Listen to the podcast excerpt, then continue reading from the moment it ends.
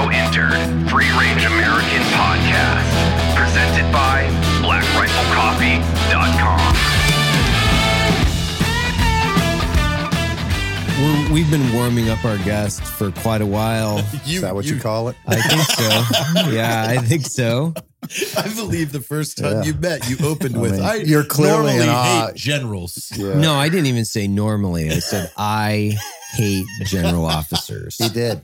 And, you know, I thought he was joking, but I did wait at that gate out there for 30 minutes for you to come open it for me when I was coming onto the ranch in another show. I know. I mean, this Well, is, welcome to the show, Oh, yeah, General Clay Hutmacher.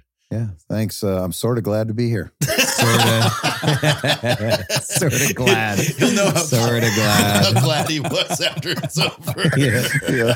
Yeah, that's what I need. A bunch of NCOs letting air out of my tire. Thanks. Appreciate it. Uh, golly. No, we're happy you came. This is Yeah. this is going to be super interesting. You have one one of the most unique and interesting Mm-hmm. stories I've heard to date, and I meet a lot of people. Uh, Yeah. I think the the biggest thing is is you started as a Marine private. I did, 17 years old. Came out of a foster home, as a matter of fact, and a high school dropout at that. See, that's when you warmed my heart. I was like, all right. Well, wait a minute. All Before we go too far down, I did graduate from high school later, just FYI. in case- well, go Right. right, into it. Yeah, yeah. yeah. You joined the Marines when, and then you came. Yeah, you. I you did, left yeah. high school. Uh, January 3rd, 1978. I Yeah. uh, left for Marine Corps boot camp. I was living in a foster home in Washington State up in Lake Stevens, Washington, Oh, and um, spent six and a half years in the Marine Corps. Was on the E6 list when I heard about uh, the Army had a flight program. Um, and I applied and uh, inexplicably got picked up for it and showed up at Fort Rucker uh, in June of 84 to attend flight school as a warrant officer candidate. Graduated the following year as a Black Hawk pilot. Went to the 101st, heard about a secret unit out there, uh, and uh, put my name in the hat for that. And they laughed at me and sent me away. Didn't have enough experience. And um, but then you know, I what I uh, I kept trying, kept going every month, telling them, "Hey, I'm I'm interested. I want to be here." And then I went to officer candidate school, and uh, when I was there, I called them one more time right before graduation. I was going to the 82nd to fly for the 82nd, and they agreed to assess me, and I stayed there from second lieutenant all the way through lieutenant colonel. Not all in the 160th, but most of it was in the 160th. Uh, I flew uh, DAP, the uh, direct action penetrator, an armed MH60 version. I was actually the first platoon leader. Had a great platoon. Uh, Cliff Wolcott, who was killed in Somalia in '93. Uh, Mike Durant was in my platoon. Uh, several others that were notable in the uh, in in Gothic Serpent, which, by the way, the anniversary is tomorrow. right. Um, so a significant day in the history of many units in the soft community out there. Mhm. Um, I uh, went down after Desert Storm. I went and flew with the Air Force Special Ops Command as an exchange pilot. Met my wife down there. She's an Air Force intel officer. So the Army remains a subordinate service to the Air Force in my own house to this day. Uh, yeah. yeah. Somehow, no matter how senior I got, I was always the two IC with her, and, I- and I haven't cracked the That's the code on works. that yet. Well, what uh, what made you switch over from warrant when you did that? Was it was it because you were trying to get into the 160th? You No. thought that was a better way, or And listen, I, uh, you know, I'm not. I, I think warrant officers are the cornerstone of Army aviation. I think, you know, I, I think they're why we are the proficient force we are. But, but what I didn't realize as an NCO was that a warrant officer is really a technician. Mm. I mean, their whole job is to fly that helicopter. You know, we have warrants that have been flying for 25 years in the same company, basically, in the 160th. Uh, I missed, as an NCO, you know, my previous experience, I missed the leadership aspect of uh, of it, and I just and I had to make the jump. I was right at the 10 year mark, and you had to be commissioned by the beginning of your 10th year, and I I just felt like it was right for me, and I've never regretted it. That's why. Awesome. So yeah, you went to the 160th, and then shortly after that is when Desert Storm kicked off. Well, actually, uh, when I got there, we were on an operation called Prime Chance. What was that? That was the Persian Gulf when they were like when they, remember uh, Reagan reflagged the Kuwaiti tankers to U.S. Mm. The overt name was called Operation Earnest Will Right. and they were Iran was laying mines in the straits and attacking tankers going in, and so Reagan reflagged all those tankers to U.S. Hmm. and uh, and they were and you know basically if you attack that tanker, you're attacking the United States. Right. We set up uh, two stations. We were actually working off barges that were used to build oil rigs, oil derricks Wow. and uh, we were and we also flew off of frigates as well but we were protecting those tankers there was i wasn't there for this but there was a significant engagement against the iran Ajr, which was laying mines and that you know the the tac the the requirement was the roe was get up we had two mh6s and two ah6s on the team the mh6s would get up uh, come up the fantail and film them laying mines so we had the evidence and then the AH6s would engage them until they stopped dropping mines. Hmm. On this particular incident, they got the footage, um, got cleared to engage. Well, when the Iranians saw that we were shooting them, they started pushing more mines off, which was probably not the best call for them. Um, so they just kept shooting them uh, until they stopped and captured several Iranians, uh, kept them for about 48 hours, scuttled the Iran Ajr. Uh, if you Google it, you can see a lot of information. So we did that. I did three rotations over there, flying off the barge Hercules. Then Panama kicked off. Uh, original name for that was Operation Blue Spoon. uh, it became Just Cause later, Right. um, but it was Blue Spoon at the time. And flew a 60 down there. And then Desert Storm. I flew DAPS in Desert Storm. Actually, I brought a DAP down to Panama uh, but our commander wouldn't let us fly it. And we were the AH6 pilots, uh, of course, didn't let that opportunity go by. And they said, oh, yeah, DAP didn't actually participate Mhm. or didn't attack Panama. So we only had one of those. So we took a lot of ribbon for that. But then in Desert Storm, we got called over there to um, go after those scuds being shot into Israel and to keep Israel from coming into the Right. war and breaking up the coalition. So we based out of uh, Western uh, Saudi Arabia, flying up in what now Al Qaim area and up there on the Mhm. western side of Iraq, and did that. And so Desert Storm was good. Went down in a helicopter in Desert Storm, kind of. Well, let's just say we had a uh, had a we, tough we- landing. we had a uh, we bounced. Uh, Right. a crew chief, a very dear friend of mine, uh, called out that you know check altitude, and I looked at our altitude indicator, our and uh, we were zero. We were just on the verge of impacting, and I just had enough time to pull up on the collective, and uh, we hit the ground and powered through it. Wow. I've I couldn't thank that guy enough. I don't want to say his name without his permission, but he uh, Right.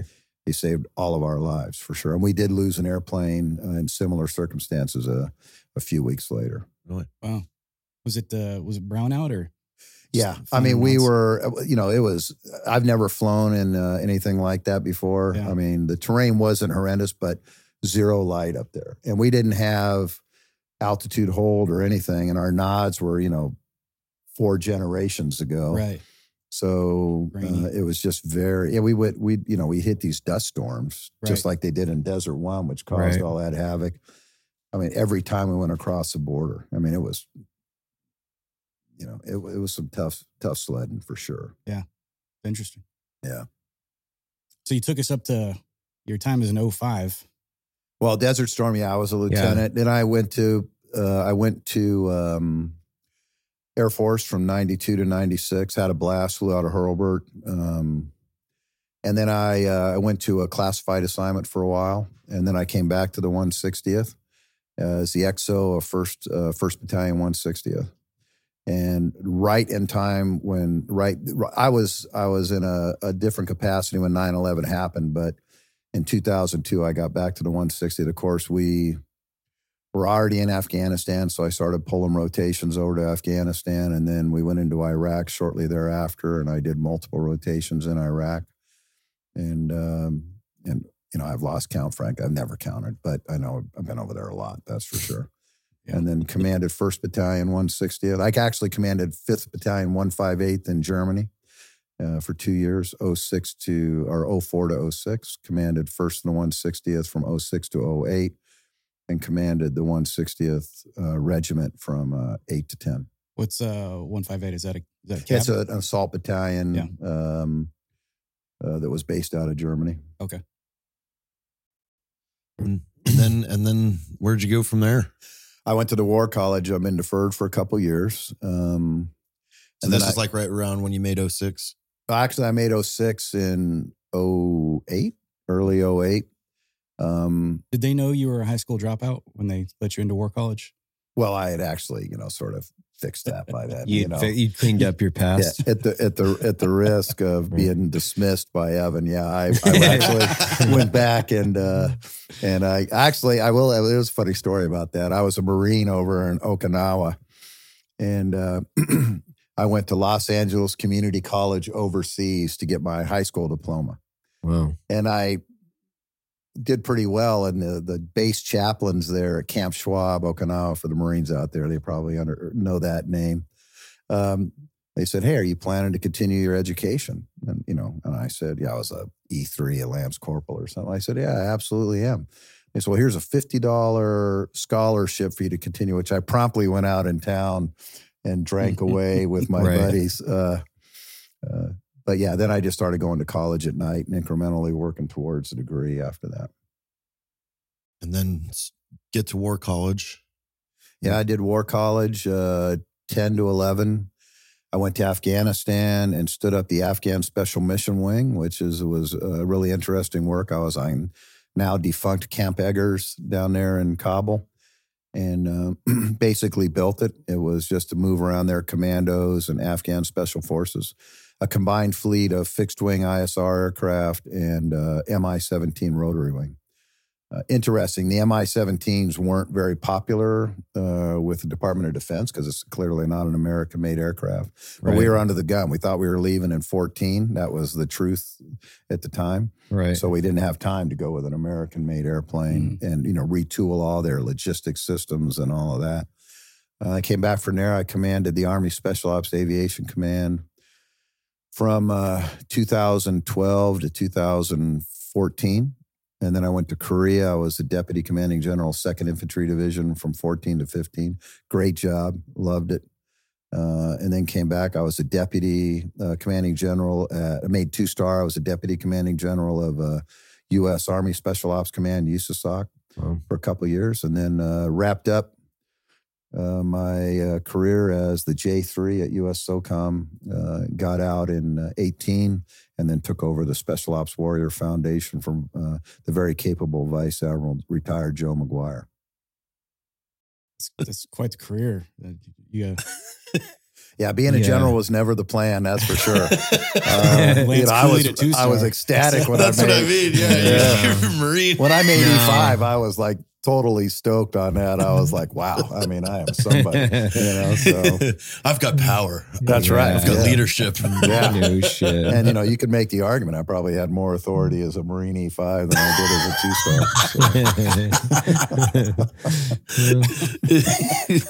Man, I don't even know where to begin on this because there's so much here from Yeah, you know high like school dropout. pick a to, spot the timeline. I know. Yeah. That's why. That's I, I I think it's just interesting. I think we could start just like peeling the onion a little bit in the sense of, you know, where did where do you guys in your your think tanks of like general officer think tanks, where do you guys come up with names for operations?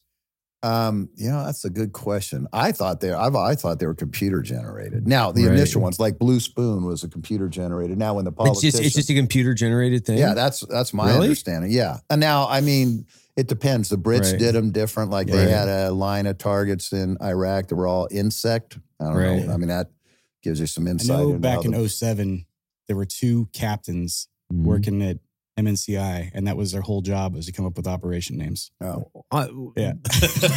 like if, if I could have gotten that job, yeah. right? Oh like I would have stayed forever. I I, would have been like, that's Yeah. probably why it's two captains. Blue and not llama. Two, Yeah, I- two I- NCOs. yeah. you know, I don't think you'd be a good Llama fit for that. yeah, Yeah. like I, I would have loved that job. Yeah, Like, I don't. I don't think they would stand the political test of time with you in that seat. Frankly, I don't know because I feel like that's what I do with the exclusive coffee subscription operation Yeah, you come up every with- month. Is that come up with operation? That's exactly how I Seriously. Lava Panther. Yeah, yeah, lava Yeah. panther. That's exactly what I'm doing. You guys know that. organ. Like power llama, lava panther, flying elk, like all these things are like they, they are operational names. Like that's I think they are. Yeah.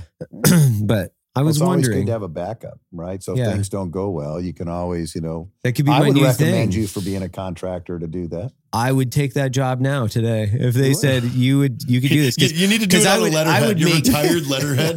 The, the branding on these ops would be way better too. Yes. Like we could sell Oh, yeah. stickers and T-shirts get the and art like get this thing monetized the right Yeah. way, where it's like Guys would have tattoos. Operation Blue Llama.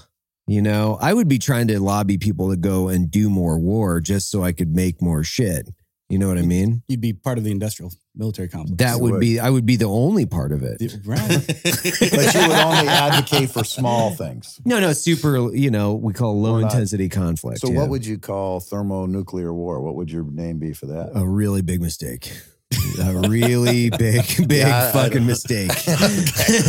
Operation Screwdriver. Operation, we're all fucked. Operation populate Mars. Because That's, a, that's a good point of departure. we probably might want to buff that one a little bit Yeah, before we I send might- it up to the how many chairman. how many hours do you have behind a helicopter stick? Uh, about 3,400 or so. About a third of that is NVG time.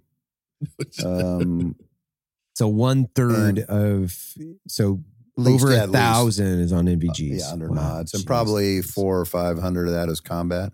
I will say that that is, you know, we've got a lot of guys in the 160th that have much more than that. Yeah. Um, they have, you know, over a thousand hours of night vision goggle combat time, Right. which is, you know, you would have never seen that. When I started flying nods, if you had 100 hours of night vision time, I mean, you were a grizzled veteran. Really. Really? Oh, yeah. Yeah. We were flying what we call PVS fives, if you can go back Right. in your memory with those. And we, the 160, they actually cut away the bottom so you could see out from underneath them. Before you couldn't see anything. You had Yeah. to take one tube and twist them in to try to see what your instrument said. I mean, it was a recipe for disaster. Mhm. What what were they using in um in Iran during the uh when was it Desert One? Desert One. yeah, what were they Um, using for NVGs? I there? believe. Well, I know. All I know, uh, it, maybe PVS fives, full Right. face PVS fives. right. Um, I know that they had to go with a full moon for that mission because they could Got it. not. There was no way they could safely execute it Right. uh, under a zero loom. You know, you contrast that with us. We prefer to fly in zero loom. Right. I mean, we. I mean, it's harder, but Right. it's uh, you know, it's Yeah, better now technology lets you do it. Enemy can't see you. So when was the shift or or when was the technology really good enough where you could shift most of your focus in combat flying to the evening? Like what years do you think that was? Well, I think that you know, and, and again, some of this is speculation on my sure. part, but Yeah, yeah. but uh, educated guess for sure. I I think after Grenada, you know, the 160 was already stood up to be a night vision goggle or a, a, a Right. night flying unit Night after. Desert One, right? When they saw Right. that Desert One didn't Yeah. work out, they had to have you know. But I think it really got driven home, and there became a lot of momentum behind it after Grenada because they weren't allowed to attack at night. Was that 83, 84? 83. I was 83. in the Marines. I know Yeah. I was over in a, I was over on the Rock. I was in Okinawa at the time. But they, uh, you know, they hit that prism, which was a disaster, Mhm. um, in uh, in in daylight. And the Navy, uh, That was my the Marine Corps, wasn't it? The, the, no, well, no, the, the? Marine Corps was they were there on the I think it was on the Guam, but the Navy was command and controlling that operation. The 160th came in. oh, the Rangers Right. jumped into that. Rangers jumped Yeah. into uh, Point Salines, I believe, Yeah. if I remember right, in Grenada. 160th came down and they executed several operations, but one of them was a prison and they got driven off by ground Hmm. fire. We lost an airplane. Uh, Keith Lucas, Captain Keith Lucas, was killed. The whole right side of the cockpit was shot out by a ZPU 4. Yeah, because there, Clint Eastwood did that documentary on that. We did. the Oh yeah, uh, Heartbreak Ridge. Heartbreak, Heartbreak Ridge. Ridge. Yeah, good that documentary. was a good documentary. Really shows what recon Marines are like. Yeah. Recon they- kicks butt. Yeah, they do. Yeah, that's what I learned. So I've heard. No, I sorry, Clay. It's hard for But me to stay digress, serious. Yeah. you know, I, I I was interested in that because where the army really shifted their focus 83 because by, by the time they went from desert one and then panama it seemed like that that was a completely different type of i mean Yeah. you could do a full scale aviation assault in a city at night. at night Yeah, zero one hundred. I was there. Zero one hundred was HR. Twenty seven separate assaults uh, on on key targets. right I mean, it, to me, that was a that was a a significant demonstration of of the capability that now existed in the U.S. military. And it wasn't Right. just. I mean, it was led by special ops. They were the Mhm. main effort. Yeah. But the 82nd was there. yeah. I mean, and our night vision capability is only increased, and and proficiency is only increased from there. Right. Well, especially over the last two decades. I mean, considering what we've done in the last, 20 years. you know, 20 years in aviation alone, just the level of proficiency at night. Yeah. There's, Yes. there's, I, I would imagine there's zero ability for any other country in the world to have that type of proficiency, nor to even catch up to the experience based knowledge. Yeah, It's we- not as if the Chinese could start spinning stuff up and flying guys at night that fast. Well, and then you know another, and we can't discount is air refueling capability, which the Air Force had at first an air rescue fleet, uh, but the 160th developed the capability with the help of Air Force Special Ops Command. I was down there at the time, and uh, our initial pilots on the 60 side were, got qualified by the Air Force. But if you think of, you know, here's a great um, example of that. If you look at Desert One, Mhm. They took off off of a carrier, the Nimitz. They flew, you know, a long distance, and the mission ended in failure at the first uh, FARP site, Right. right? Desert One.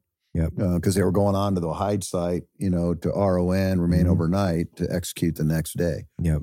So now, flash forward, post right after 9 11, SOF executes a mission of even greater distances Right. off of an aircraft carrier, eerily or similar, and executed it flawlessly on two separate targets. Rhino and Gecko were the two main targets that night. When people would ask me as a 160th, are you guys worth it? I said, you tell me. You know, Here's what here's what we couldn't do hmm hmm in uh, 1980, Right. and here's what we did after 9 11. I would say that no other country in the world could have executed that mission. And I, th- I don't think that's even arguable. Yeah. I, I there's no way I think there that that I think anybody could clearly articulate another country had that capability. There's no way. No. Now from 1980 in Desert One until you know 89, I guess in in Panama, 160th 160th was that it was born out of Desert One. Is that correct? It was. So the Holloway Commission was stood up Right. after that failure. In fact, we, what was the failure? Like, can so the go- failure go into that? was that? you know there was after we failed at Desert One, right when the helicopter was I don't. re- I don't know the mission. So, so the you- mission Desert it, yeah. Eagle Claw was the rescue of the Eagle- 52 oh, yeah, Americans that's from right. Tehran, and at the refueling site, the helicopter was repositioning behind the 130, and it browned out Mhm. And uh, and and crashed into it, and that's where we lost eight Americans. You know, three Marines and five Air Force. When When that they had- happened, because they had the they also had the fuel blivets in the back, right? Right, Because right. that, which that's caused why a it, fire. Right. And and in addition to that, weren't there also at least at least one helo turned back, right? More than that. One, oh, yeah, more than that. Yeah. They were down when they landed. They took off with two extra. Mhm. I think min force for them to go forward for the rescue was six. right. They had an hydraulic pump failure uh, on number on one of the aircraft, the Desert One, um, and they and then they went to five. And Charlie Beckwith made the call. He said, "Hey, min force." Right. You know, that's always a controversial thing. You always make the min force decision, whatever it is, when it's uh, not an emotional Mhm. issue, but Right. when you look at the numbers. And Charlie Beckwith said we don't have we don't have the forces we need. We can't mass enough combat power on the Mhm. objective. And he made the decision to abort with the intention of trying it again. Right. Um, but the bottom line is the Holloway and Admiral Holloway was was the head of that commission to stand up and look at that mission and look at and analyze the failures and make the correct or make the fixes to to uh, make sure that never happened again. So as a result of that, the 160th, uh, they said on the helicopter side, you can't do this with a overall, but the helicopters were obviously an area of focus because of Mhm. what happened. So they said you can't do this as a pickup game, right? You can't do a hostage, a complex mission like that. And when you think about it, going into a country's capital like that with a pickup team, it's got to be a standing force. That was Yeah. one of the conclusions. So JSOC was stood up as a result of that. Um, one one six or the one sixtieth Task Force one Mm-hmm. is what it was back then, was stood up. SOCOM was stood up, and the Nunn Cohen Amendment on Goldwater Nichols, which came in right after that, gave so gave SOCOM a checkbook, which was very unique back then. Right. Um, and so they have, you know, they have service-like capabilities to train, field, and equip, but they have operational or op, uh, tr- train, field, and equip authorities, but then operational authorities as well, which make that a very unique command. But all of that came out of that Holloway Commission. Mm. And so you take, but you know, so it started there, right? It started because once you put focus on a problem, you're going to get results. Right. And that's what happened. They started training for it. They initially started training for a second rescue attempt Right. which was Operation Rice Bowl, I believe, is what the check. And I, they should have consulted you on that. I should have. I, I Yeah. wasn't. It could have been Blue Llama. I mean, I could see Blue Llama. Yeah. Um, I wasn't born. Well- I was. okay. Um, okay. Uh, thanks for that. I appreciate that. Uh, but uh, but that you know that's the capability and Those were 53s. 53s. Yeah, uh, they were Navy 53s. They were minesweepers. Now, I remember, and I can't remember where I read this. This was years ago. So I just check my facts if my memory is correct. So the first time we had really flown under NVGs in preparation for uh, some type of rotary wing insertion was in preparation for that. Is that correct? Um, I, I can't. Uh, I suspect that is the case, Right. Um, but I can't tell you hundred percent. Um, Because in, didn't inside back inside uh, Delta Force? It's been a long time since I've read that. Did you read that? It had to have read. It's like a that was the book novel. that Haney wrote. No, was it Heaney or was it Beckwith I think it was oh, Beckwith. Beckwith. Yeah, I read Beckwith's book, but it was Didn't a long he go into ago. that on the preparation for for for uh, Eagle Claw? I- and then they were talking about they really hadn't done some of these things before, or they they hadn't done them, or at least they hadn't done them since Vietnam at any Right. point of any point of proficiency. Right. So he was building some of these proficiency points from zero, and he was pulling in guys that had, you know, anyone that had experience basically in some of these categories. They were like put on the team, basically. Yeah, well, you, you look at it. So the Air Force actually had a capability in Vietnam, but it was stood down after Vietnam. Right. Right. Because the helic, they were. I mean, you think, you you- you know, hindsight's twenty twenty here, but Mhm. Navy helicopters Mhm. flown by Marines uh, with some Air Force uh, guys sprinkled through there. So everybody could get their their credit. Well, I, I think that, you know, the thought process was that, you know, Marines are probably better suited than Air Force. And I'm not saying that's correct, but Yeah, I don't, right. you know, I'm speculating here, but um, they didn't have the cap because that question's been asked many Right. times. Why didn't we use the Pave Lows? We had them, Right. uh, but they they had lost that capability. You know, it had Mhm. atrophied because no one put any resources Gotcha. against Mhm. it.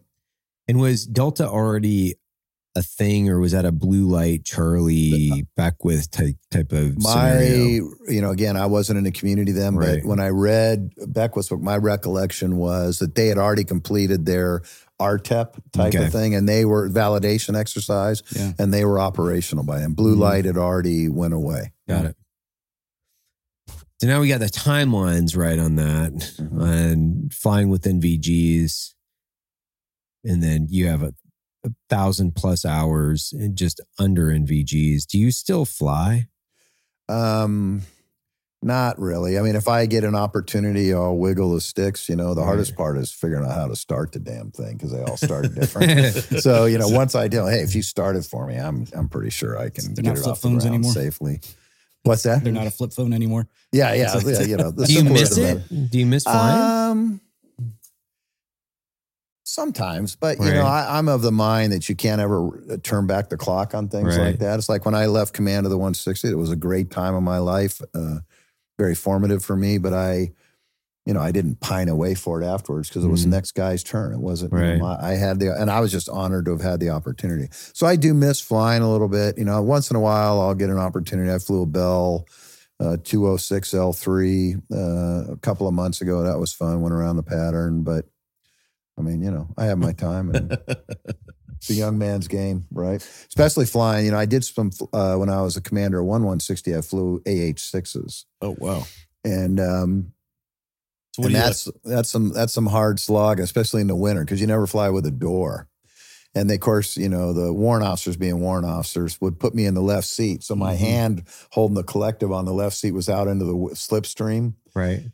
And I'll never, you know, and they, of course, they said, well, hey, sir, you can fly with us, but, you know, we're going to be on the range this night. This is the night you got to fly. And it was like 32 degrees. And I'm out there. And by the time I got home, I mean, I was like a bowl of jelly, cur- curled up in the fetal position, shaking like a leaf. I It mean, doesn't get any better when it's 110. uh, well, they say that um, you measure your time in little birds by the winters because they're not any fun to fly. I remember flying around Baghdad at a you know 100 feet AGL and those things, and Yeah. I thought it was so cool. I just thought it was like a a hair dryer.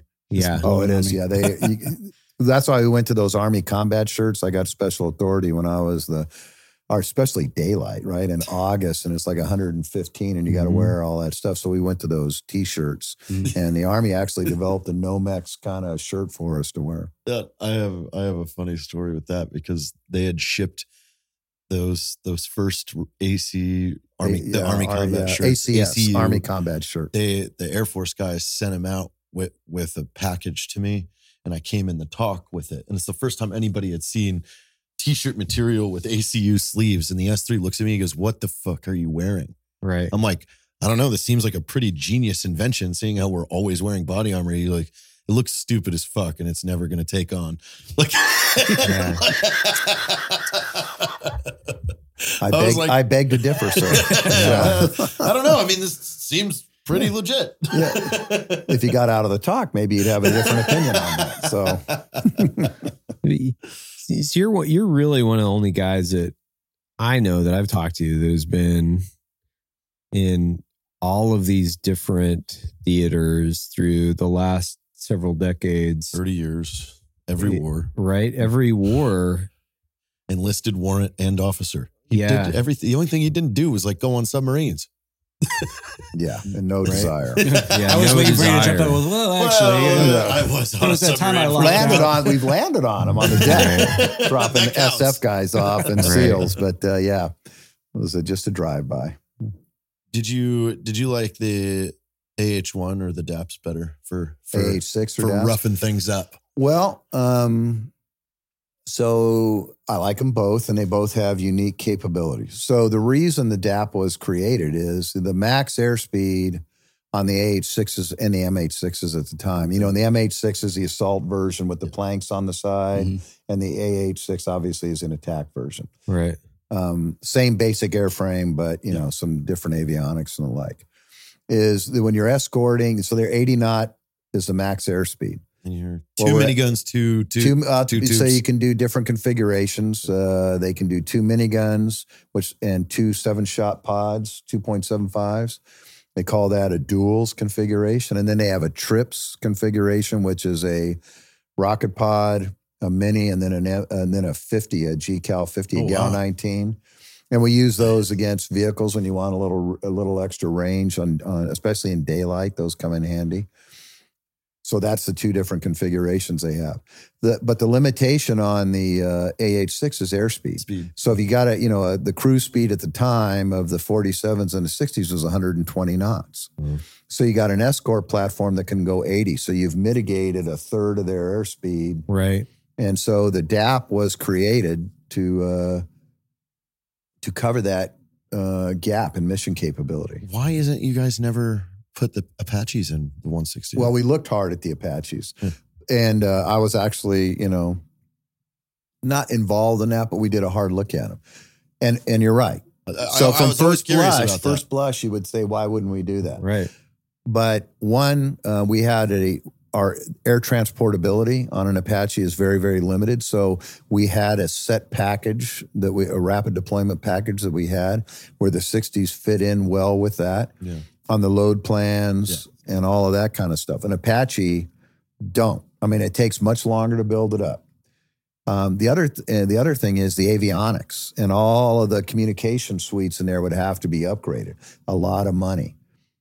The final reason is if we're on an alert on the alert package with a DAP, it can either be an, an attack aircraft or you can quickly Person. reconfigure Yeah. to an assault aircraft, Oh yeah. which you cannot do that with an Apache. Mhm.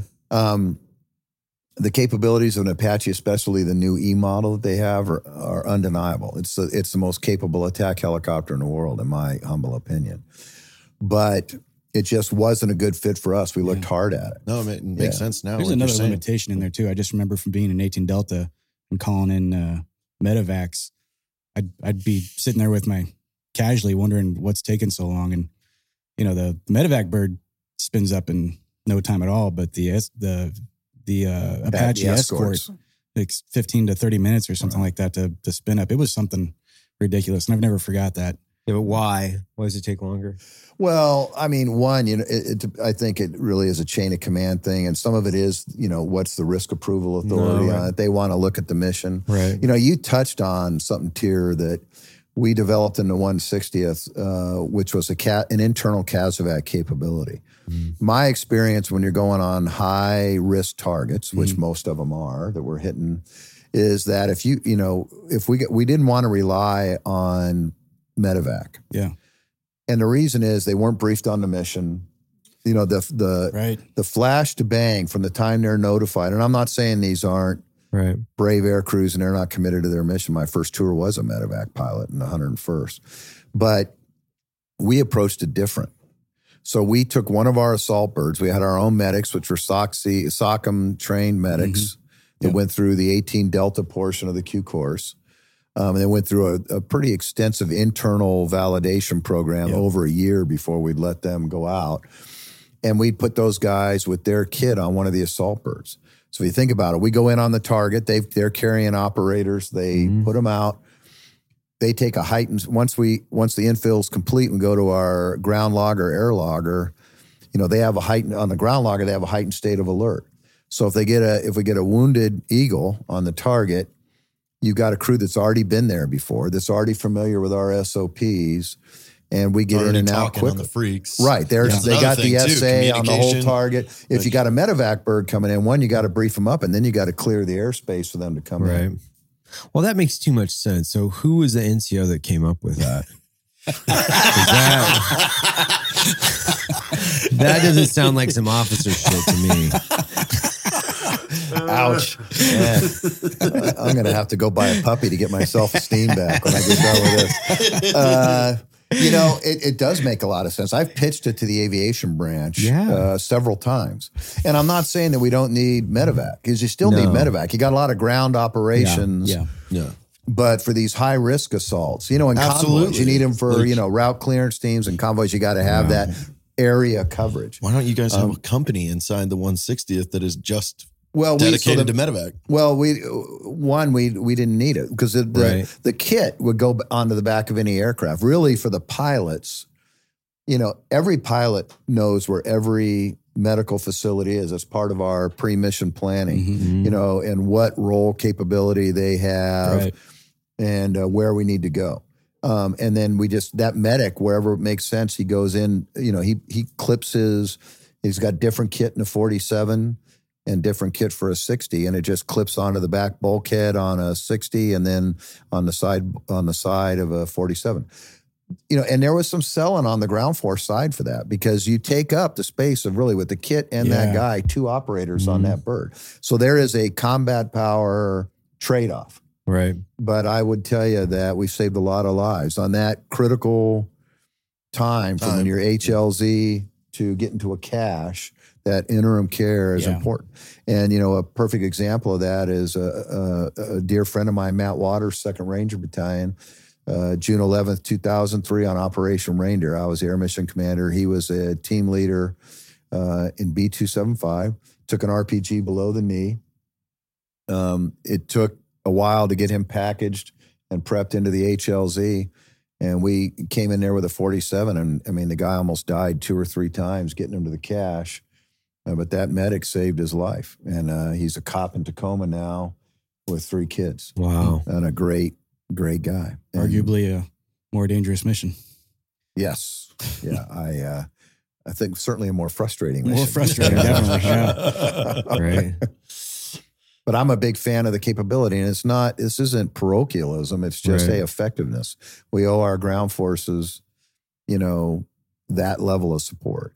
What I've seen is is that you know um, other units will want to. Docs will come in and say if it's a big mission, it's a high vis mission. Well, hey, I gotta, I gotta be in there.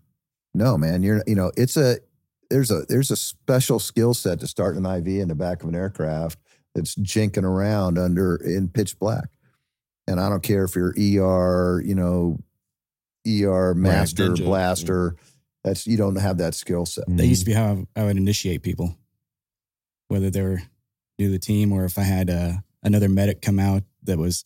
Cause I had I had Navy corpsmen that would augment me and, and things like that, or just regular leg medics from whatever fire base was that wasn't getting rocketed at the time. They'd they'd come out and want to play with me because they heard my medevac calls.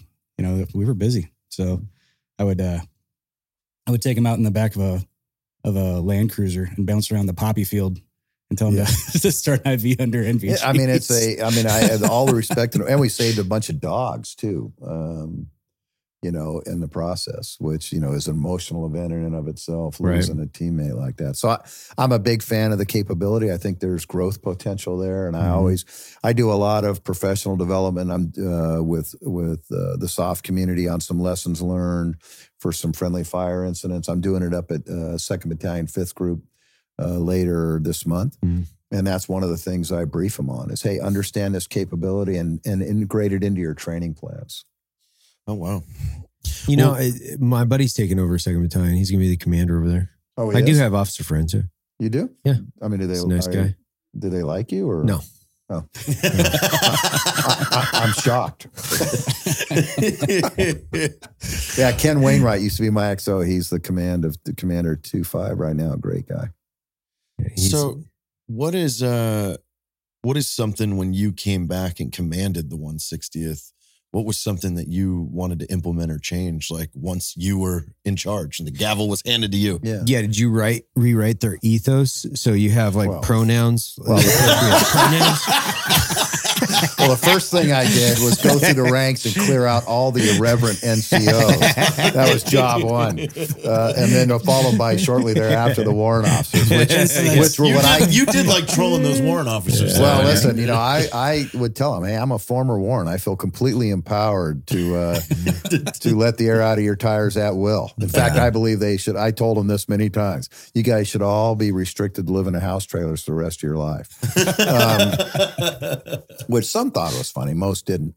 Um, I think it's hilarious. yeah, well, yeah, shocker there yeah, again, did you right? change, so, uh, change some parking signs or something actually, I there, I do have a parking That- sign that- story. Yeah, that parking sign story is super funny. yeah, that um and uh, I know the AH6 guys will appreciate that when I share it. But you know what? It was interesting. I took over from a great officer who's a dear friend of mine, uh, Lieutenant Lieutenant General retired Kevin Mangum, and we knew each other. He was a you know he grew up in the 160th, and uh, and he had you know we everybody had every commander has their priorities right, and that and and I think they're important. They may not seem important down at you know where the rubber meets the road, but as far as keeping the unit focused and where resources are going, I think are important. And it was um, win the fight, modernize the fleet, and transform the regiment were his three priorities. And I, uh, I, I agree with all of those. Those were clearly important priorities. But I added the number one priority is leader development and Mhm. professionalize the force. And it and it can't be just at the top, right? You can't focus like as the commander. My span of control was my my battalion commanders, my staff. Mhm. It had to be in the depth and breadth of the organization. So when we do our training briefs, you know, everybody had responsibility. You know, the first sergeant had responsibility of a company had responsibility for his E5s and E6s. You know, and and the warrants, the company commander had responsibility for educating for developing his warrants. Mhm. And so, and I wanted to see what they were doing. And so every brief, I'd say, okay, how are you? You know, this is part of the brief to me. And then I had my own plan for the battalion commanders and the company commanders, mainly the company commanders. Um, and I, because I believe if you get leader development right, you do have the right culture in the in the command. Um, that all those other things, you know, the modern, you know, winning the fight, modernizing uh, the fleet, and uh, transfer, all that will take care of itself. If you got the right people in the critical spots with the right skill sets, What was the and, third one? Win the fight, modernize the force, and what? and uh, transform the regiment. What's that, what's that mean? What's well, transform mean? so you know, you you know, as as fact of life changes occur, are we are we you know are we best postured for? And I'll give you a per- perfect example of that. You know, the 160th now has two Gray Eagle companies. Um, you know, which are Pred equivalent, right? The Army's version of the Predator Got it. um, in their ranks. Uh, so they've got, I think it's uh, Are they 12. armed? Oh, yeah. Oh, wow. They're 12. Oh, yeah. I didn't. Um, in fact, uh, and I, I I believe this to be true, and I've heard it from multiple sources, but I'm I'm at about ninety five percent. Uh, At least a couple years ago, the most lethal platoon in the army was that was our uh, Gray Eagle platoon Wow. deployed to Iraq. The most lethal platoon in the army. That doesn't surprise me. Well, if you don't gonna think I wore out the uh, AH6 guys on that, Right. because it was, you know, Spec 4 Umpty Frats was was slaying them, uh, you know, and uh, Yeah. and and crushing With it. But in, that's in what I between in between the dings on the microwave from his burritos, he's just like Sounds like a great job. Ding. I got to take a break. Hold. Everybody's got to eat, man. Everybody's got to eat. But that's an example of you know being relevant, and, and that wasn't Yeah. without I- I see what you mean. controversy. Yeah. in the 160. The guy, the more, you know, why we're in aviation. Why are we doing this? And my response to them was, Keep we're doing all- this because this is what best serves the ground force commander. and keeping it all in control. To, like, why would you? Yeah, it's just not reason- adding more shit to this because I know how complex this looks from an air picture standpoint Mm. when you're inside one of these ROZs. Like, Right. and the more Yeah, it's a- that you guys stack, have right? coming from the same place that understand the same things, the easier it is. Not trying to argue what's with a Roz? Yeah. uh, restricted, operating, zone. So, and it, you know, there's So an the ACA, airspace, which uh, helicopters operate at will because ACA is called airspace coordinating altitude. Coordinating altitude. So usually at a thousand feet or below, three. it's it's or well, yeah, it depend. I think, but yeah, okay, we'll use three. That's yeah, you, there is no coordination below that. Yeah, the airspace stops, but above that, it's tiered. So if you go on a standard target, you're going to have a stack of assets up there, depending on the target. Right. And you got to, you get those have got to be feet deconflicted. Yeah. And that's an Air Force mission, and they do it. The Army doesn't do that well. Yeah. Uh, but the Air Force does it exceptionally well. Yeah, the 24th, But or now that's- 724th South is the su- Does that. Support for them. And I, I would tell you that, you know, and I, and I, and, and I've gotten some criticism for this over the years, but in my mind, and I, you know, it's oversimplifying it. The only reason the 160th exists is to support that operator on the ground. And I don't care what service they're mm. from. I don't care if it's, you know, if it's Ronald McDonald going down the ropes in the back. He's our focus, and we are never going to leave him, and we're going to be completely focused on them. And I actually was ex- very much focused on recruiting former SF and former Rangers that went through the warrant program, even if they were younger, because their empathy and understanding Yeah. of the situation on the ground was something part of that professionalizing the force that you can't replicate. I flew with a, a couple guys that were uh, former long tabbers, and Lots you, of 'em. You could tell. Lots of Marines Yeah. that get out and come over. I remember I walked into Second Battalion or Chinook Battalion. Now they're second, third, and fourth are all mirrored. They're 60, 47 mix. Every warrant officer, I was surprised one to see so many of them at work at once. you got that one in there. but but every one of them had a ranger scroll on his right Wow. sleeve. Every single one of them. That's super cool. Like, It was. I mean, and to me, that was that was really critical for us, right? Yeah. That unit culture eats strategy for lunch every every time. We Mhm. had, we had to have that right ground focused culture, and I beat the drum on it uh, the entire time I was in command, and still do. It's yeah. When you just said uh, because that's the that's the will of the the GFC, the Ground Force Commander, and just talking about how keeping 160th in there, mission focused on supporting the guy on the ground rather than independently supporting the 160th. That's so key, and it's not just a. well, thanks, brother. That's not that's not key just to 160th or even SOF in general. I see that a lot. I mean, I've done I've done my staff time. I've I've, had the staph infection, and you see people starting to create missions. And Evan and I have talked about this just in kind of organizational development at Black Rifle Coffee. You see people start to develop Little their, fiefdoms. their little fiefdoms, their their organization, and it starts to take on a mission, a self-supporting mission, rather than just staying focused on why do we exist in the first place. And that's why strategy is so important, right? A Mhm. strategic, like when I took over the foundation that I'm running now, Mhm. You know, I said, "Hey, tell me, show me our strategic plan. What are our priorities? What are our strategic objectives? You know, because you have to anchor the organization in that. Well, it, and it's it's so important, and that was the that was the thing that we're we're you know being more of a you know a, a passenger on the ride of the strategic planning and objectives for the last several decades. It would frustrate the shit out of me. You'd have guys that couldn't clearly articulate what it was that they're trying to accomplish. You know what their mission success criteria would be. You know, and you know I'm I don't consider myself a smart guy. I just consider myself a guy that needs very specific goals, objectives directly associated with the big picture. It's because now I can put it together and go, oh, okay, I got it. Right. Yeah. And, How you're contributing to the overall Yeah. effort. and it helps you stay in your lane Yeah. because you're like, oh, I get it. I I completely understand what the you know the global terror, the global war on terror. You know, our strategic Right. objectives are we have to deny sanctuary, blah blah blah Yeah. blah. I see where I fit in in this.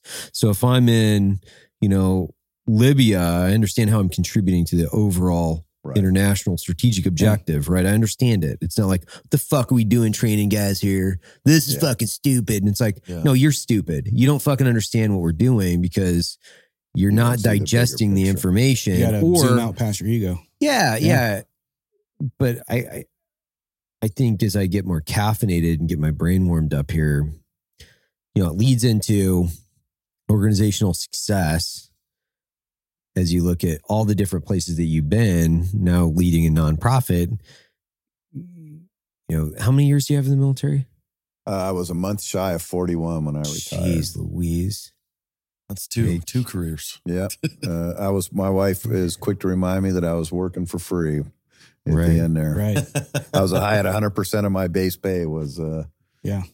was coming to me. Well, it's it's it's really interesting to me, you know, now with the company the size that it is, and then having military experience from my past, it's it's interesting to me how you how you, leaders and managers how they one differentiate each other between the two, and I do believe this, which is the army or the armed services. We create the best leaders, I think, out there.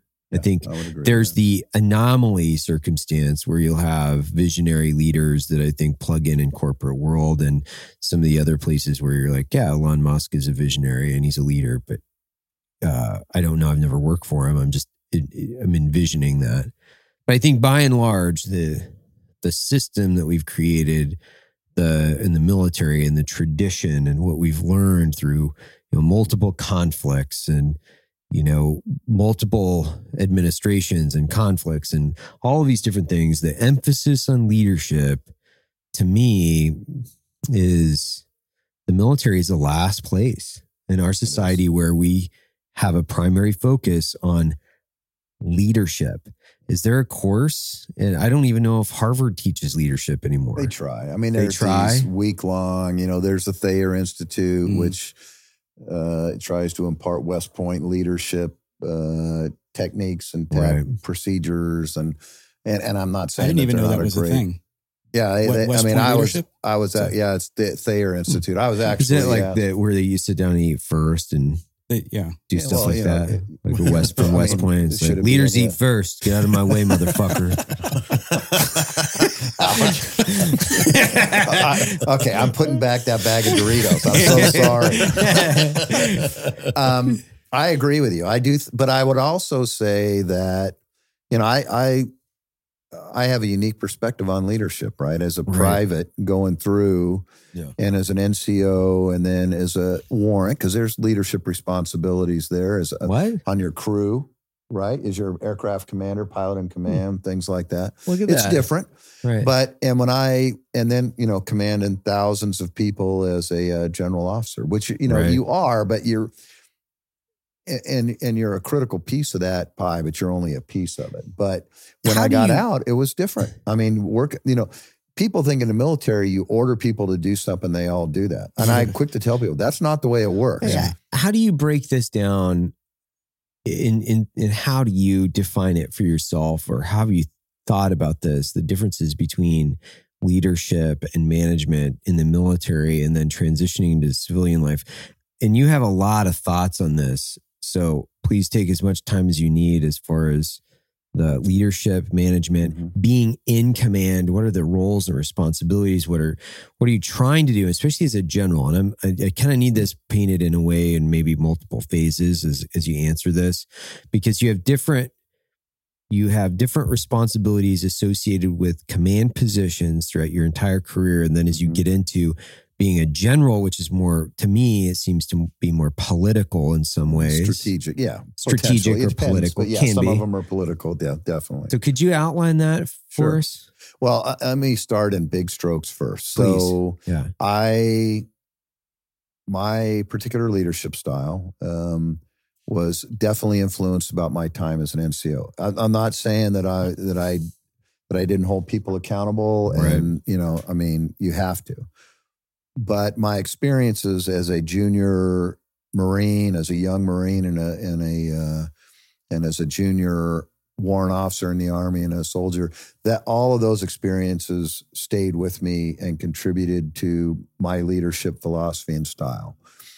So I always had it in my mind, okay, even when I was a two star, the decisions that I'm making, how are they one going to be interpreted? And how are they going to impact those in their rank and file? That doesn't mean that it's still not the right decision, but it's, Right. it goes into my calculus, right? Um, and so I would tell you that uh, that it would you know leadership is a learned skill. Anybody that tells you that there's just only natural leaders, in my opinion, is is is off the mark. Mhm. That it is learned, and and I'm and every time I think that I've gotten to a level of proficiency where maybe I'm uh, I'm good to go, I get Right. humbled and realize. And taking a nonprofit is a perfect example of that. But you know, commu- I would say that leadership by example is one of the key fundamentals. Mhm. And you know, people say lead from the front, but I always took exception to that. And I don't mean that I haven't led from the front, right but I'm not going to. You know, am I the best guy to be in the lead aircraft wiggling the sticks as a uh, colonel rather than a warrant officer? The answer to that is no. I'm not. I'm not as proficient. So, should I be in the jump seat and making the right decisions? Which you know, when the operating day where Matt Waters lost his leg, I referenced, I was in the jump seat Mhm. uh, right where I should have been. So leadership by example. Uh, the other thing is skill sets as leaders change Right. as you. So, and I'll give you, you know, when you can do direct leadership. When I was a sergeant in the Marine Corps, I mean, I I directly communicated with everyone in my sphere of control. right Everyone that was in my unit, I could communicate my intent uh, with them. That's not the case when I was a regimental commander. And I'll just paint the picture. So I'm the regimental commander in Fort Campbell. I got two battalion, two operational battalions in Fort Campbell. I got a training battalion in Fort Campbell. I've got R and D folks there. I got a battalion in Savannah, Georgia, and I got a Mhm. battalion in Fort Lewis, Washington, JBLM. right Geogra- and I got guys in Iraq and Afghanistan and frequently in all over the world in Okay. South America. Hoa and Yeah. So over the how do you how do you how do you communicate with those guys? How do you get your Yeah. intent from here through various levels of bureaucracy, right right? Because and not everybody in that bureaucracy buys into your vision. Right. right Right. And all it takes is one one node. And wherever you see a bad leader, by the way, it seems like everything downstream of that is Right. bad. So my particular thing was I would do, uh, and and a good friend of mine, uh, Carl Myers, the one who uh, warrant, uh, talked to me about this, and uh, he said, "Hey, just get out and walk around."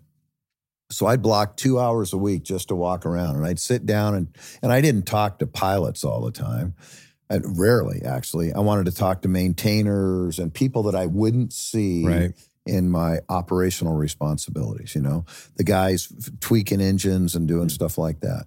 And I'll tell you a story real quick, if if you'll indulge me. Mm-hmm. Please. So I'm sitting down with these engine guys, and they got their bore scopes, and they're looking at turbine blades and all that stuff, and they're a critical part of us generating combat power, right? Right. With these airplanes, these engines got to be inspected, put back on the aircraft, and go right back to combat.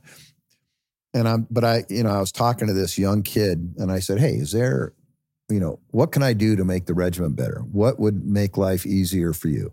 You know, you tell me." And this one kid, he said, "Hey, sir, I score a 300 on my APFT, but I got to get up and run at this, you know, nine minute mile pace." With these people, the lowest common denominator for PT, you know, and it doesn't help me. It doesn't help my fitness level. It just means I got to do something extra. Why don't we have an incentive PT program? And I said, hey, you know what? That's a good question. So I went right back to my office, hacked out a note to the first sergeants and the CSM and said, hey, do we have an incentive PT program? And if not, why not? What are your concerns? And I said, I want an answer today. Right. And so they, you know, five of the six came, first sergeants came back and said, we don't have one. You know, we've been in combat. We just haven't thought of it. right. One of them wrote back, I'll never forget, uh, and he knows who he is. He said, Hey, sir, if we do that, that cat, that soldier's going to be in his rack sleeping uh, while the rest of us are out doing PT.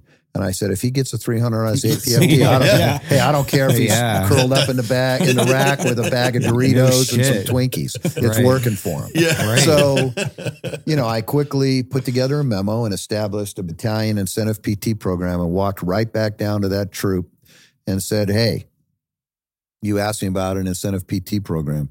Here is the new battalion policy on an incentive PT program. this kid's fucking mind. And he said, I mean, he was he was shell shocked. And I said, Hey, effective immediately. Here's the plan. and you know, you think about it. Yeah. It wasn't just that kid I was trying to impact, right? It was everybody. And and a and a great example is that three months later or six months later, I'm hopping on a C-17 going over to Iraq. Uh, and this and this NCO comes up to me and he says, Hey, sir, you got a sec? I said, Sure. And he said, you know, and I can't remember, I'll be honest, I can't remember the kid's name, but Right. Hey, Specialist Jones is still crowing about how he changed battalion policy. I said he did change battalion policy. You know, and and to me, you know, just to know that they're heard Yeah. and that they have a voice, you get a better command. So I'm a big believer in that.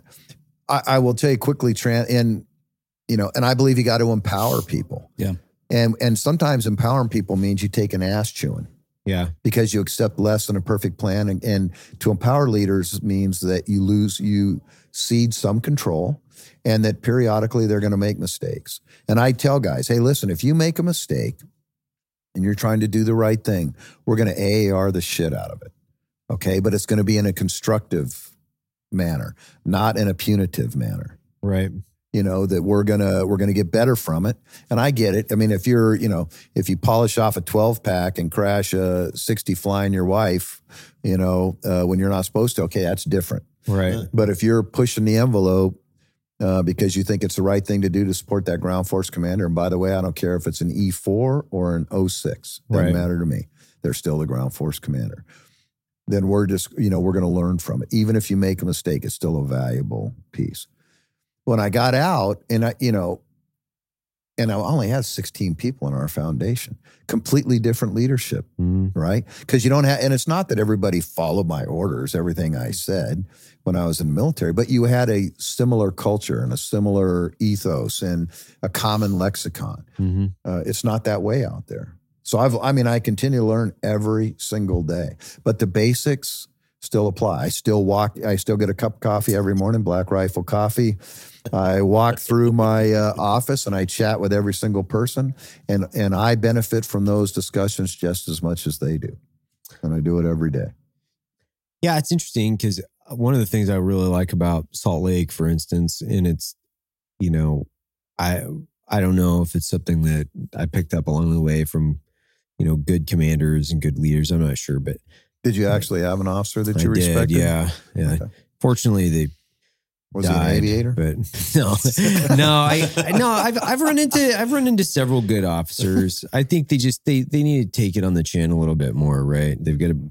If nobody else is out there bringing them down a couple pegs, at least if they listen to this, they're like, "Fuck, I, that I better be good to my dudes." So that applies to You know? retired officers Yeah, as well. yeah, okay. yeah. Uh, yeah, they they need it, man. Like, know. They, I- they, I'm- I'm they much better it. They, for it. they start smelling their own farts and and and thinking they're so fucking good. It- after a while, like guys need to they need a reality, a big dose of reality. You know, that's when they run off the rails and start banging their biographers down range and doing weird ass shit. like, they need a reality check.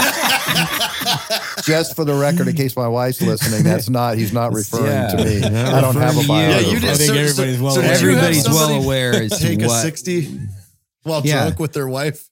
What's Yeah, that? th- is, Is that, that a a real, real story? It, it didn't happen within the 160th, but it did happen on a JTF six mission. Are you kidding me? Two warrants. I don't know that they were drinking, but their wives were down. They were in. They were supporting counter narcotic stuff, Yeah. Wow. and they took their wives, and uh, the aircraft crash killed both their wives. Oh wow! Oh my They god! only killed the wives. Yeah, which I mean, I would have wished I would have died. and all this, that. Wow. is, this is Um, suspect.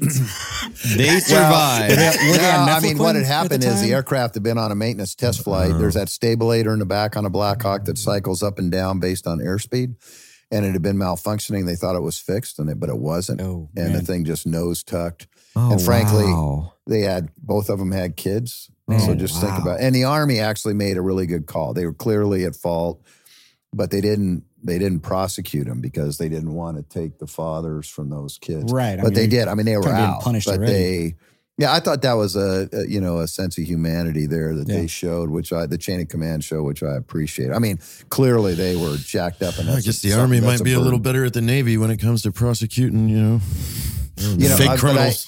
I wanted to go back to something we had talked about the Sure. warrants and the traffic. sign. yeah, yeah, oh, yeah. yeah. The, So on one of my walkabouts, uh, I we had in in B company, which is the AH six company, uh, which they refer to as quote the center of the universe unquote. Um, and Gary Linfoot, by the way, was on the veteran. Your uh, the the shoot was one of those guys. Um, we had a we, they called it grandfather row. We had like five of them. These warrants, W fours, W fives, that were all grandfathers. And so I asked them, you know, walking around, I said the same question. Hey, how can I make you know, what can I do to make us better today? What can I do to help the regiment? Right. And this uh, W5, you know, uh, said to me, well, you can fix the parking situation. We had a parking issue with the amount of parking spots. And I said, all right, I'll take care of that. So I um, walked out of there and I had a driver and I said, hey, call DPW on base and see if I can get a sign made that is AHMH6 grandfather parking only, right? and they wouldn't do it. So it cost me 60 bucks. I had to go out in town and buy the sign, but just the the comic value was me that was worth it. So, you know, of course you never get a warrant officer in before like nine o'clock in the morning. Right. So the next morning I had the sign made out in town, put it right in front of the company, and it was AH6 AHMH6 grandfather parking only. And uh, and then the crew chiefs got on board and painted the lines blue Oh, on yeah. each side of the Yeah. you know. And uh and I mean, it, it was a huge hit down there. I mean, they, you know, I, I said, you know, actually, I got warrant officers showing up early for work, jonesing for that parking Yeah. spot. You know, uh, and, you know, I, I probably should be proud of a, several different things as my time as a regiment commander, but the sign ranks right up there at the top of my significant accomplishments. So it was fun, a lot of fun. And I'd Oh, rag that 'em. was great. So we're uh now you're running Special Operations Warrior Foundation.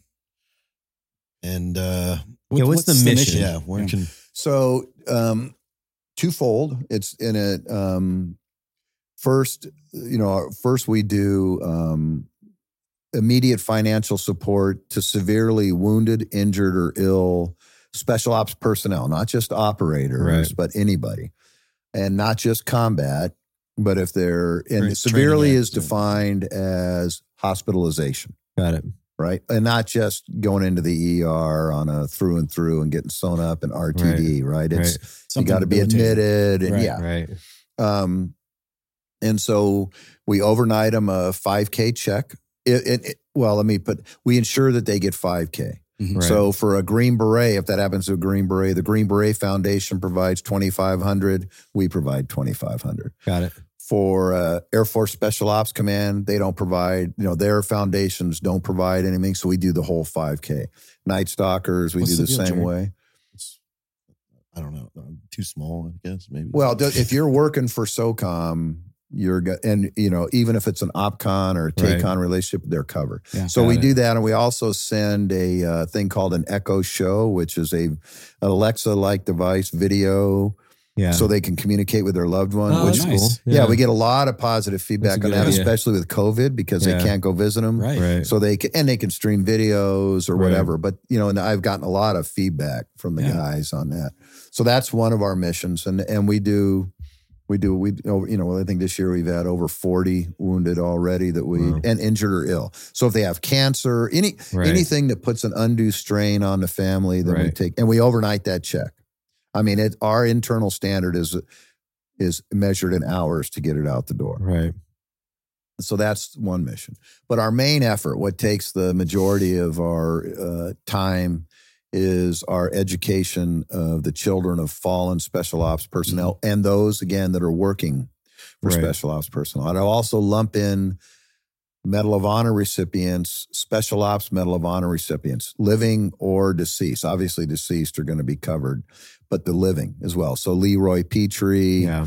uh, Tom Payne, who just got his Medal of Honor a couple weeks ago, Ed Byers, um, those their kids are covered by us. The unique thing about our foundation is that we start in preschool. You know, it's not a college. People default to it's a college scholarship thing. It's that's a big part of what we do, but not Right. nearly all. So we have a holistic approach. So we and there's statistical evidence to support this that a quality preschool that gives these kids a jump start on their Yeah. education is very important. So we pay up to 8k per year per child to go to preschool. Got it. And we pay for from preschool all the way through college graduation. We do unlimited tutoring. Hmm. Unlimited. And that covers a lot of our special needs kids, and I'll talk about them in a second because we do have a special needs program Mhm. we uh we so we pay for that in around eighth grade we make available to them these mentor programs so kids can determine and we don't care by the way if they go to harvard or they go to be a hairstylist or an auto mechanic whatever their Right. passion takes them we're going to cover it but we believe that you know the mentorship is a key part of this so we, you know, we have folks that mentor them and say, okay, hey, what's your passion? What do you want to do? If you're in eighth grade, and you know, I mean, you know, eighth grade, I wasn't a strategic thinker. My wife would say I'm still not a strategic thinker, but you know, but to have somebody who's not their parents, right? Because Right. parents don't know anything. Clearly, my kids remind me of that all the time. Right. But to say, okay, hey, what do you want to be? Well, I want to be a doctor. Okay, well, if you want to be a doctor, here's the things you have to do AP classes you have to take in high school. This is the things you need to do to reach that dream. Right. And so that's a critical piece. Uh, we pay for all their college visits, them and a guardian. We bring about 25 to 30 kids to Tampa every year where they live in the University of Tampa dorms over the summer. And it's a, it's, it's a college prep course. They have mentors that are our gold star kids that are graduates from the program who volunteer to come back and they stay in the cool. dorms with them. And it's very cool. Yeah. Very cool. Um, and we do some team building things, but we teach them financial management. We teach them time management, study skills. We help them write their essays for their applications to college. Mhm. And then, of course, we pay for, we fully fund their college. We don't ask them to go to a bunch, you know, we don't say, hey, I want you to go to this charity, that charity, that charity, then come Right. back to us and we'll pick it up. In fact, we tell them, don't do that. We've got it. Um, we pay for them to do in i'm a big believer in internships my Mhm. oldest son is on his second internship with john deere right now in Oh, the cool. raleigh area Right. and i believe that that is just essential life skills you Mhm. know showing up to work and Right. doing all the things that like adults do Yeah. um, and so we're, we we pay a stipend for them to do internships um, in fact one of the our partners in that is overstock in salt lake city Mhm. and so, but we don't want them to be limited. We don't want to say, I can't afford to move to Salt Lake City for the summer. So we pay 5K for them to, to do that, just to Right. get them situated. And the same thing with study abroad. We think those are critical experiences Yeah. for them. uh, and we also help transition them to a career. So it really is a soup to nuts kind Right. of Mhm. approach.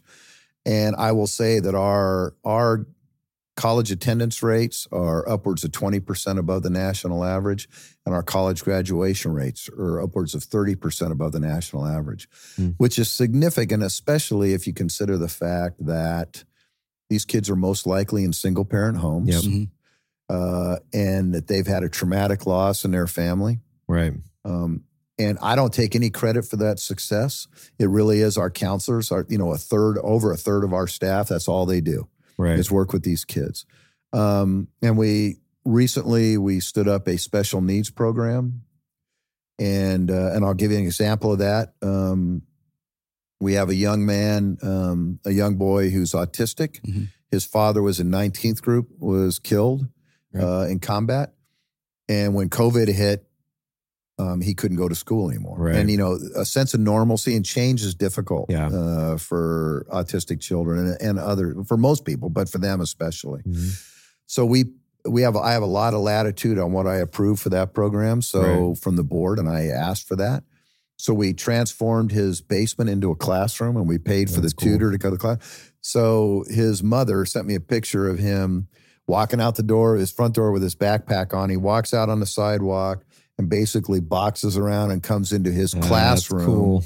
in the basement. That's Yeah. really cool. So And with her being a full time student herself, that is that's huge. Yes, Yep. and uh, and again, there's no limit on the tutoring, right? So we can address that, and I'm committed to providing the same level of resources, at least the same level of resources for our special needs kids as I am for our kids that are going a traditional path, Mhm. right?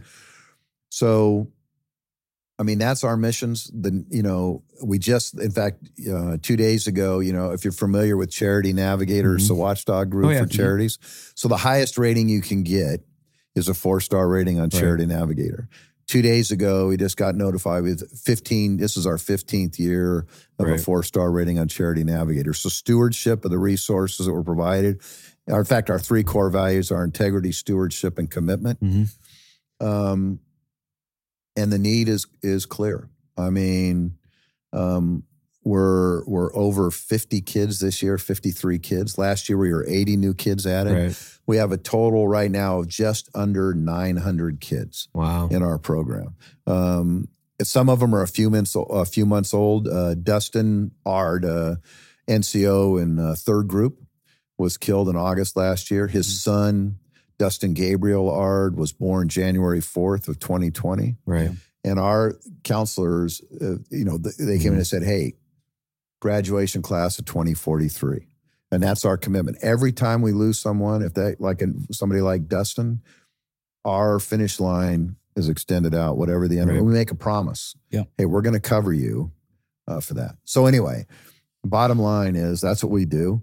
Uh, I love the job, and frankly. Um, I didn't plan on getting into a nonprofit. It wasn't on my radar. In fact, the first job I was a finalist for was to be the president of the Citadel, Yeah. just because I'm a big believer in leader development, Right. and I thought that would be a, a great job. Um, and I read every Pat Conroy book out there in preparation for it. You know, he's a Citadel guy. Um, but this job is is one. It's a job, and you got to make hard decisions, and you got to uh, do things. But we are defaulted to yes. I'm spring loaded to yes on making it happen uh, for families, and uh, I go home with a smile on my face every day. And it's a great job. Yeah. Thank you for explaining that because we get hit up constantly about good quality charities that are devoted to the cause where they're where your dollar is is every is going to what it is Mm-hmm. And don't you- and don't you know take my word for it. All of our financial documents, everything, our Public- yeah, specialops.org, everything's Right. posted. Yeah. I don't need to. I have a couple of the kids in the program Yeah. In in yeah, in in my own command. Mm. So And if you're working for get feedback. SOCOM, like Brent Taylor, who is close to home in Utah, North Ogden, I mean, he was working for the 75th Rangers Mhm. and his his kids when he was shot and killed in Afghanistan a couple years ago. So Well- we're yeah, it's a it's a great foundation. It was started in, in Eagle Claw with the intent of funding the education. When I told you we lost those eight Yeah. Americans, the Desert One that left Right. behind 17 kids, that was the original mission. The the the folks on that mission passed the hat. That was how it Mhm. started. wow. And Ross Perot uh, provided seed money. In Yeah. fact, his grandson Hill Perot is on our board. Oh, really? Yeah. Well, Uh, it's very cool. I mean, he's got, Yeah. we found old documents from where they That's helped us in the early years. right. It's very cool. Man. Well, do you take on uh, special needs business partners as projects? Special needs Why, business. why do I partner. feel like you're looking at me right now? I'm just saying, like, do you do leadership development Well, for special capabilities for are special limited. needs business partners? You know, to go I- back to Star Trek, I'm not a miracle worker. oh, come on. I'm getting it from both ends now. We have we, Dude, we- cry me a river. I got Mr. Irreverent over here sitting to my right. we have regular conversations. Hey, conversations. listen, I'm willing to take this project on. Yeah, Uh, I good. it's going to cost you some coffee. Like I feel like we're gonna need to like the general. sh- It's a new show. yeah. It's just like some new, new buddy cop show. Clay and to Jared traveling the United States together. That shit would be hilarious, by the way. like, let's see what kind of shenanigans Jared's gonna get Clay in that today. movie with Oh, uh, yeah. Zach Yeah, my wife would be really uh, on board with that. Oh yeah. Holy shit. I would watch every episode. We I need to- would watch it over and over and over again, even though I was part of You it. probably have PTSD from it. I don't know if you want to I be trigger would- event. God. we used to have this idea, Clay, which we thought was fucking hilarious, but where we have these back in the early days when we were kind of really getting things moving with the company, we'd always bump into these guys that were so Unique. messed up. Yeah, both. They both. they Like, they like my grandpa used to have this saying. He'd say you could fuck up a steel ball with a rubber hammer in a plowed field. Like these guys, Okay. I gotta. It's gonna take me a Yeah. second to process Right. that one. But, uh, fuck up with these guys were so so messed up. And so we wanted to do this reality show where you don't think you've ever heard this? We but were- we laughed about this. For we laughed about this for hours, like days, weeks. Like this has come back and back and back because we were like, we, we, wanted. Had, we had two that were very polar opposite. now, when you Yes. say these guys are screwed, they part of Black Rifle. No, no, no, they no, were they're out. friends. They were They're like friends. you know, Okay, friends of right. friends and They're stuff. Still friends. I mean, you're sort of publicly throwing them under the bus. Sure. here. Yeah. We, nobody knows them by name, so Yeah, we'll just think, yeah. They're just and they they're don't even know who they are. They're independently just Nobody knows fucking Jared by name. Is that what Whacked you're out of their saying? minds. No, they're Like, they're just they make the worst decisions ever. They're the guys that are like they they were the guys that the, the the their leadership challenges back in the day in their whatever unit because they're like guys I'm getting married and it's like dude you're already married you can't get married again it's illegal what I already did it no it's there's it's illegal you can't do it it's oh the cool thing is, is she comes with like a 25% interest only loan on this Maserati man you know like it's like, dude, you're Here's an your sign. idiot. You're an idiot. like, not it's, they're not bad guys. They're No, just not really, really fucked tools. up. But yeah, we we were gonna pull both of them in and say that we were giving them a hundred thousand dollars To- to start a new and business. six months to start a new business, and we don't Yeah. and we don't want. you- Don't tell us now. don't tell us now. You guys are just gonna get this money once you Yeah. make the plan. and in six months, we want to see how much money you've made. And then, but really, the show is we want to see how long it takes them to just Lose just, it all. just lose it all. And we want to see What is this like Lotto or something? You It's know? like- just, it's, it was a real. We were funding a reality Yeah, we show. wanted to for our run own this reality show. It's like you're getting a hundred thousand dollars for your new startup idea, and it's like, what startup idea, guys? Exactly. Oh, we'll see you guys later. Come Here's the on. Camera. Should I be standing by for a check then? Wow. Called Shark Tank. yeah, Shark Tank. Uh, that would actually be very funny. I, I. I, I strongly uh, encourage you to continue down that path. If we only had the hundred thousand dollars that we could just watch go up and Sure, like, just a downside. fire, like when we get to that point, when you guys see the show launched called Shark Tank Just tanked. with Jared and I. We're not interested in your business idea. We're interested in your personal life. How, how, it's just how us- is it looking us right now? table, Oh, God. I can't wait. Uh, yeah, this is. I am this next year, 2021. I will produce an episodic show just for Yeah. your entertainment. I would love that. Where, So where can they where can they find your organization, Clay? So our website is, you know, special Yeah. ops, Okay. uh, OPS, specialops.org. Great. And, um, and if you got a question, uh, you know, you can drop us a line right there. Um, and there, and, and I'll just, you know, I, I realize there's a lot of great charities out there and there's a lot of great people doing great work. Black Sure. Rifle, what you did for our disabled vets a couple months ago, which I was uh, honored to uh, to observe and to you know to drive around with with Evan and Jared and Tieron. Uh, those are all examples of great things that are happening. This is our mission. This is what we're doing. We believe in it. Um, and if you want to support it, we'd be grateful for it. Heck yeah. And uh, I'll just throw this out there uh, for Black Rifle Coffee fans. There will be a Special Operations Warrior Foundation coffee early next year. You can Heck look for that. I uh you know, I, I love finding stuff like that out. It's pretty good. Well, you got Gunship Rose, See, I so put you it have me on the Gunship and- Rose. and I I can't love say that. no. the new the new gunship And then- uh, the new gunship design is way better. We got to Well, get and you I gotta Gothic check- Serpent correct too. you. You got a you got an MD five hundred with a squared off nose on the bag. So I was like, okay, we got to get you a rounded nose on. The, we uh, the new design is epic. really, Yeah, Oh, I I'll show it to you. And and Keurig, just one request. I do Please. The Keurigs. If you got, you know, Yeah, we got Keurigs coming out on gunship too. So I got, and I got it when I first ordered, when I first, you know, was on the website, and I actually I can't even remember how I found out about you guys, but I saw this CAF, right? So I'm like, oh, CAF. Well, I just I ordered sort of a selection of Yeah. the Keurig, and my kids were still, I mean, two of my kids that weren't in college yet. I didn't understand what CAF stood for. So my wife, this box comes, and I'm at work, Just and she's caffeine. like. Really caffeinated as fuck. That's the coffee you ordered. Good job, Dad. Yeah, good And I job, like, Dad. I didn't know what it was. You know? I- I know. I dropped the the the profanity at the end. It Uh, used to have the words caffeinated as fuck on it. And I was like, I- can they do that? I got yeah, I, I got I got a series of emails. This was after I had my my First my Fox first News kid. No, my Oh. first kid. It was Nara because I got an email from a, a pastor, and I was still answering a lot of the emails back then. So I was answering all our customer service emails, and I'm like listening to people complain. They're like, "I love the coffee. Please take the profanity off." Like when it was regular people just complaining about the profanity, I was like, "I don't give a shit, dude. Don't buy the coffee. Buy a different one." Then this pastor emailed me. He's like, "Man, I use CAF all the time. I can't have it on the counter." Well, I can see the in my, conflict in, there. you know, Yeah. and there, you know, there are a couple hundred people on the in the church. I have to, you know, dump this into a different container and then serve it. It's my favorite coffee. And then maybe a few days later, I got another one. It's like, man, I drink coffee all the time. I got two little kids. I can't have, you know, profanity on my countertop. And I was like, shit, I have a daughter that's going to be reading pretty soon. I can't either.